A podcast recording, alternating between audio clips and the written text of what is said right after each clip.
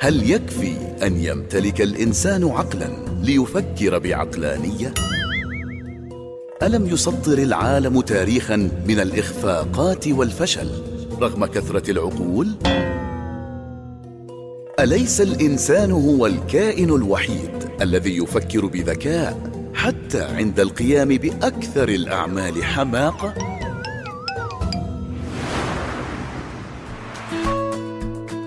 في سيكولوجيا الغباء نضيء جوانب مختلفة للظاهرة لعلنا نخفف التباسها علينا. سيكولوجيا الغباء إعداد وتقديم الدكتور فالح الرويلي.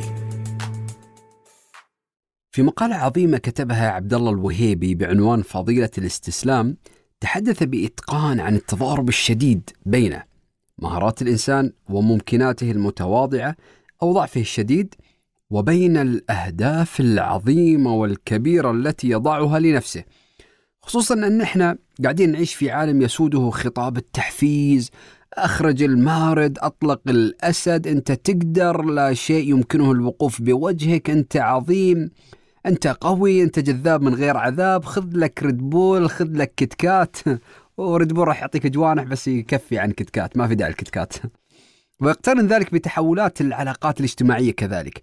وظهور المجتمعات الشبكية اللي ساهمت في دوران الإنسان في فلك ذاته بل وفي تورم هذه الذات والسعي المحموم لإبراز النفس والحديث عن المنجزات وتضخيمها رغم تفاهة الكثير من هذه المنجزات.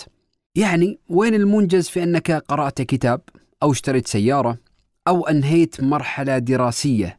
الاحتفالات اليوم وصلت إلى مرحلة الروضة. يعني في احتفالات تخرج اسمها حفل تخرج مرحلة الروضة. لهالدرجة يعني. فإحنا نعذر الباقيين اللي يخلصون دراسات جامعية عليا ولا يخلصون توجيهي بعد. كل هذه العوامل وغيرها رفعت من منسوب الطموحات والرغبة في التميز والتفرد وتحقيق المنجزات بما لا يتناسب مع الإمكانيات ولا يتناسب مع المهارات أو القدرات ولا حتى الواقع أو السياق الذي يعيش فيه الإنسان. مما يؤدي إلى رفع سقف الأمل. طيب لما ترفع سقف الأمل والواقع والإمكانيات كل هذه أقل من هذا السقف، ما الذي يحصل؟ يصير عندنا سقوط حر إلى القاع. وربما كانت هذه الطموحات مكلفة أحيانا من الناحية المادية، فيجتمع السقوط معنويا وماديا. في دراسة منشورة في مجلة بحوث السلوك والعلاج العدد التاسع في سبتمبر 2010 والدراسة بعنوان الانخراط المؤلم في إيذاء النفس المتعمد دور تحديد الهدف المشروط من إعداد كارولين ال وآخرون. الدراسة خلصت إلى أن ميل الناس إلى تحديد أهداف شخصية مشروطة كبيرة وغير محتملة التحقيق واعتبارها ضرورة لرفاهيتهم يرتبط ارتباطا وثيقا في حصول الاكتئاب واليأس وصولا إلى إيذاء النفس والانتحار. إحنا متخيلين أن مجرد وجود أهداف كبيرة جدا وعصية على الإنجاز والإنسان يريد أن أو يطمح إلى تحقيقها حتى يتباهى فيه أمام الآخرين ويشعر أن الرفاهية والحياة الرغيدة لن تتم إلا بتحقيق هذه الأهداف هذا النوع من التفكير قد يؤدي بالإنسان إلى إيذاء نفسه إيذاء مباشرا حتى ارتفعت نسبة الانتحار لهذا السبب شيء مرعب الحقيقة. تتحول الأهداف المشروطة من أمر نريد تحقيقه إلى شيء آخر مختلف تماما. لدينا نحن البشر ميل إلى البحث عن المكانة. هناك سعي محموم إلى ذلك. واقرأوا إن شئتم كتاب ألان بوتون قلق السعي إلى المكانة الشعور بالرضا أو المهانة. هذا الكتاب كتاب نفيس وجميل جدا وجذاب من غير عذاب. ويتحدث بالتفصيل عن هذا النوع من القلق الإنساني والدافع الأساسي الذي يحرك الإنسان ويعتبر من أهم المحركات والدوافع للسلوكيات والقرارات حتى نتخذها في حياتنا. وفي نظرنا إحنا البشر أن أحد أهم طرق تحقيق المكانة هو تحقيق الأهداف والمنجزات الكبيرة. ولهذا إحنا عادة نربط كرامتنا وقيمتنا وحتى السعادة بما نريد تحقيقه من منجزات وأهداف. وبهذا يتهاوى العالم من حولنا عندما ترتبك رؤيتنا لأنفسنا وننفصل عن واقع تواضع مهاراتنا وقدراتنا. ونصيغ أهداف أحيانا أو في كثير من الحالات حتى مو أحيانا. ونصيغ أهداف أكبر من ذلك بكثير.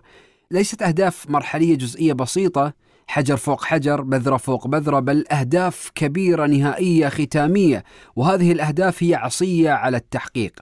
يقول عبد الله الوهيبي في مقاله المذكور آنفا قرأت تعليقا للدكتور عاطف معتمد وهو أكاديمي مصري مرموق ومختص بارز في الجغرافيا منشورا يعبر من واقع تجربته الغنية فيقول أعرف بعضا من الأصدقاء تعافوا من أمراض نفسية وعصبية بعد أن فهموا حقيقة أنهم ناس عادية جدا.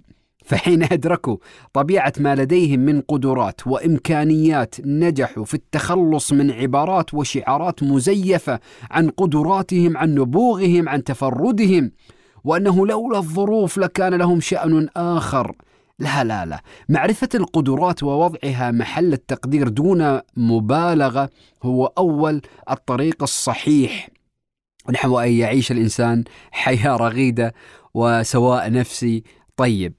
ونحن ألم يأني لنا أن نتخلص من سيكولوجيا الغباء في رفع سقف الأهداف المرتبطة بتضخم الأنا باعتبارنا محورا للكون والنظر إلى أنفسنا بتواضع والعمل على تطوير مهاراتنا وإتقانها ومتابعة السير في البناء خطوة خطوة ألم يعني لنا ذلك؟ أظن أنه آن الآن